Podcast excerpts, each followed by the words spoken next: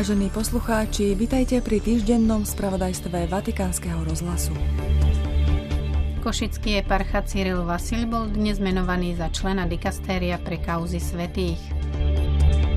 Život nie je divadlo. Obdobie pôstu nás pozýva zostúpiť z javiska pretvárky, vrátiť sa k srdcu, k pravde o tom, kto sme, povedal pápež na Popolcovú stredu, ktorou sa začalo obdobie prípravy na Veľkú noc. Pápež František stanovil dátum druhého zasadania 16. riadneho generálneho zhromaždenia synody biskupov. Bude sa konať od 2. do 27. októbra. Prehľad cirkevného diania 7 dní vo Vatikáne a vo svete vám v 10 minútach prinášajú Zuzana Klimanová a Miroslava Holubíková. Pápež František v zajtrajšiu nedelu popoludňajšej modlitbe Aniel pána začína svoje duchovné cvičenia – až do piatka 23. februára preruší pracovnú činnosť a stíši sa v modlitbe. Ruší sa aj stredajšia generálna audiencia. Spolu s pápežom si budú každý jednotlivo robiť duchovné cvičenia aj predstavitelia rímskej kúrie. Vstúpme do svojej vnútornej komnaty, tam prebýva pán, tam je prijatá naša krehkosť a sme bezpodmienečne milovaní, vyzval pápež v homílii počas obradov Popolcovej stredy 14. februára na rímskom Aventíne. Po procesii z kostola svätého Anzelma predsedal podvečer v bazilike svätej Sabíny svätej Omši. V homílii okrem iného povedal Pôstne obdobie nás ponára do kúpeľa očisty a odriekania. Chce nám pomôcť odstrániť všetok make-up, všetko to, čím sa odievame, aby sme vyzerali lepší, ako sme. Vrátiť sa k srdcu znamená vrátiť sa k svojmu pravému ja a ukázať ho pred Bohom také, aké je, obnažené. Znamená to pozrieť sa do svojho vnútra a uvedomiť si, kým v skutočnosti sme, odstrániť masky, ktoré často nosíme, spomaliť tempo svojho náhlenia a objať život a pravdu o nás samých. Sestra, brat, každý z nás sme milovaní väčšnou láskou. Sme popol, na ktorý Boh vdýchol svoj dých života. Sme zem, ktorú formoval svojimi rukami. Sme prach, z ktorého povstaneme pre väčší život, ktorý je pre nás od vekov pripravený. V nedelu 11. februára počas slávnostnej liturgie v Bazilike svätého Petra pápež František vyhlásil za svetu prvú argentínsku sveticu, Svetá Mária Antónia od svätého Jozefa je nazývaná duchovnou matkou Argentínčanov. Bola to vytrvalá žena, ktorá zachovala dedičstvo ignaciánskych duchovných cvičení potom, ako boli jezuiti vyhnaní z Južnej Ameriky. Svetí nás učia, ako prejsť nocou ducha a prijať chudobu viery. Pápež František o tom hovoril počas stredajšej audiencie v ďalšej zo svojich katechés o nerestiach. Tento raz ju venoval acédii, ktorá sa často milne stotožňuje s lenivosťou. Svetý otec pripomenul, že acédia znamená nedostatok záujmu o vlastný život a je veľmi nebezpečným pokušením podobným depresii. V tejto situácii potrebujeme trpezlivosť viery, povedal pápež. Hoci pod náporom lenivosti človek túži byť inde, uniknúť z reality, treba mať a naopak odvahu zostať a prijať Božiu prítomnosť vo svojom tu a teraz, v mojej situácii, v takej, aká je, Démon lenivosti a cédie ťa chce presvedčiť, že je to všetko márne, že nič nemá zmysel, že sa neoplatí o nič a o nikoho sa starať. Viera sužovaná skúškou lenivosti a cédie nestráca svoju hodnotu. Je to viera, ktorá zostáva v srdci ako žeravé uhlíky pod popolom. A ak niekto z nás upadne do tejto neresti alebo do pokušenia a cédie, skúste sa pozrieť do svojho vnútra a chránte si uhlíky viery. Na audiencii sa zúčastnili zo Slovenska prešovský arcibiskup metropolita Jonáš Maxim a grecko-katolícky kňazi zo spolku svätých Cyrila a Metoda.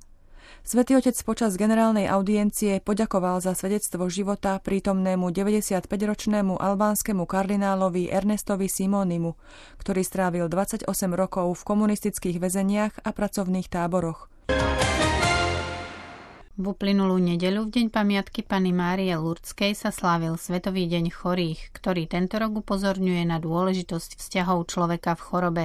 Pápež v tejto súvislosti povedal. Všetci sme povolaní byť na blízku trpiacim, navštevovať chorých, ako nás to učí Ježíš v Evanieliu. Preto chcem vyjadriť svoju blízkosť a blízkosť celej cirkvi všetkým chorým a slabým.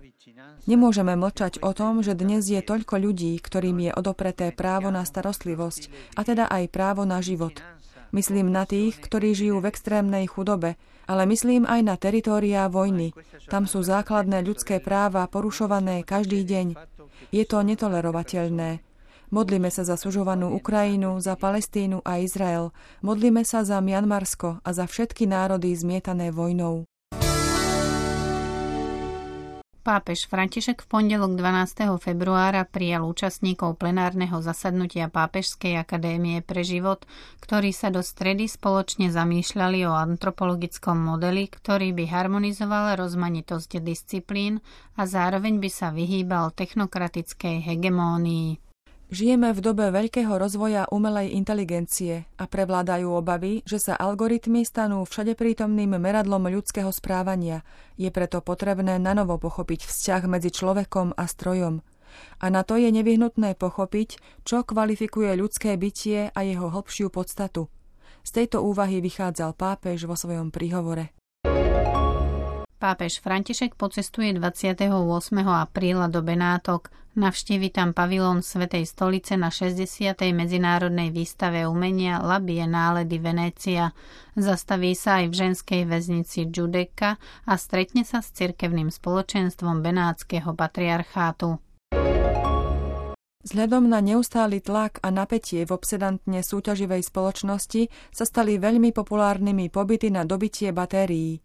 Kresťanské duchovné obnovy, pobyty v ústraní sa však veľmi líšia od wellness dovoleniek, pripomína pápež v predslove k novej knihe anglického spisovateľa Ostena Ivereiga Najprv patrí Bohu na duchovnej obnove s pápežom Františkom.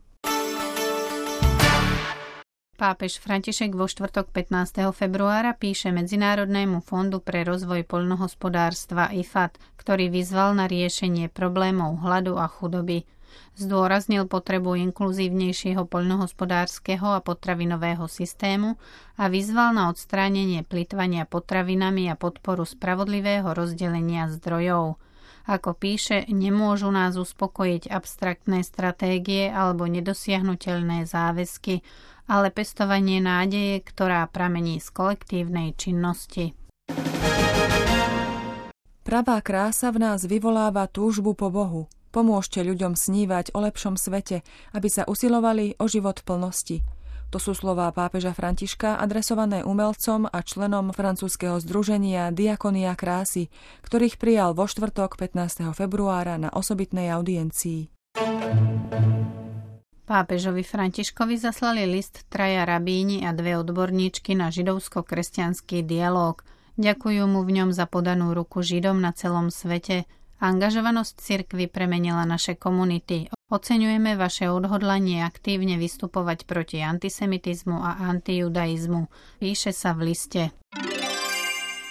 Vatikán si vo štvrtok 15. februára poprvýkrát pripomenul 21 koptských mučeníkov z Líbie, ktorých v roku 2015 stiali príslušníci ISISu.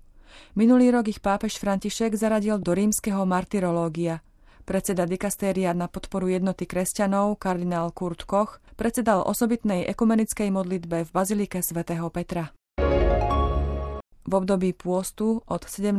februára budú Vatikánske múzea počas šiestich sobôd ponúkať aj prehliadky so sprievodcom v taliančine a angličtine s tematikou Kristovho umúčenia a vzkriesenia. Slovanské národy v pondelok 12. februára v Ríme oslávili Sviatok patrónov Európy svätých Cyrila a Metoda, ktorý pripadá na 14. februára, deň úmrtia svätého Cyrila.